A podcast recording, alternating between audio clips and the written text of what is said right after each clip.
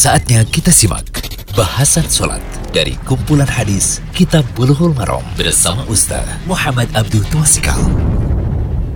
Alhamdulillah, salatu wassalamu ala rasulillah wa ala alihi wasahbihi wasallam Kali ini kita berada di audio ke-168 dari pembahasan kitab Bulughul Maram karya Imam Ibnu Hajar Asqalani Kitab Salat, Bab Salat Tatawu atau Salat Sunnah Wahai para penghafal Al-Quran, lakukanlah sholat witir. Ini kita lihat di hadis 32 atau 381 dari kitab Bulughul Maram.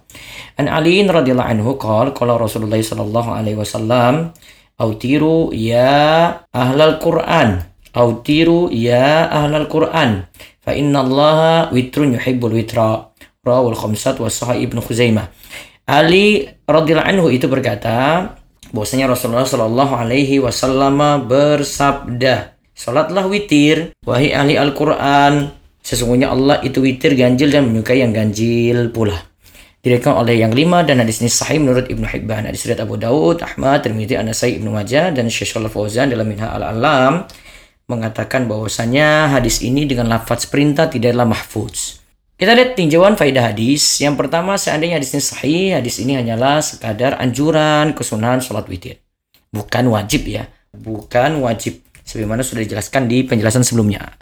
Terus ahli Al-Quran di sini adalah orang beriman secara umum. Baik membaca Al-Quran maupun tidak. Namun, jika hadis ini dibawa ke makna orang yang baca Al-Quran itu lebih layak. Imam Al-Khattabi rahimahullah menyatakan bahwa yang dimaksud adalah ahli Al-Quran yang menghafalkan Al-Quran. Dibawa ke makna tersebut lebih utama.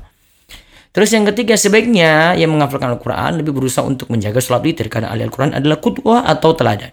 Yang keempat, witir adalah di antara nama Allah. Allah menyukai sesuatu yang bersesuaian dengan nama dan sifatnya. Witir berarti al-fard, bersendiri.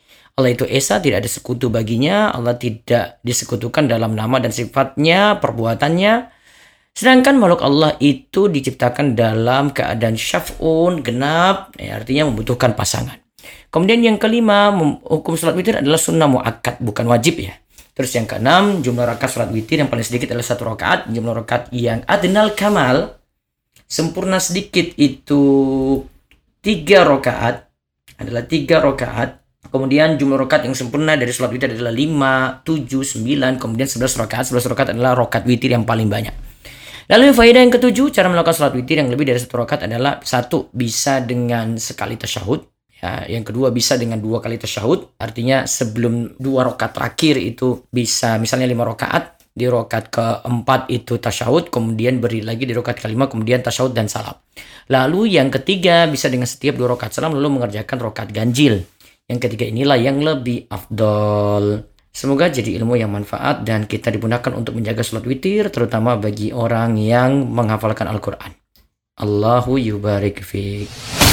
Demikian bahasan sholat dari kumpulan hadis Kitab Bulughul Maram bersama Ustaz Muhammad Abdul Twasikal.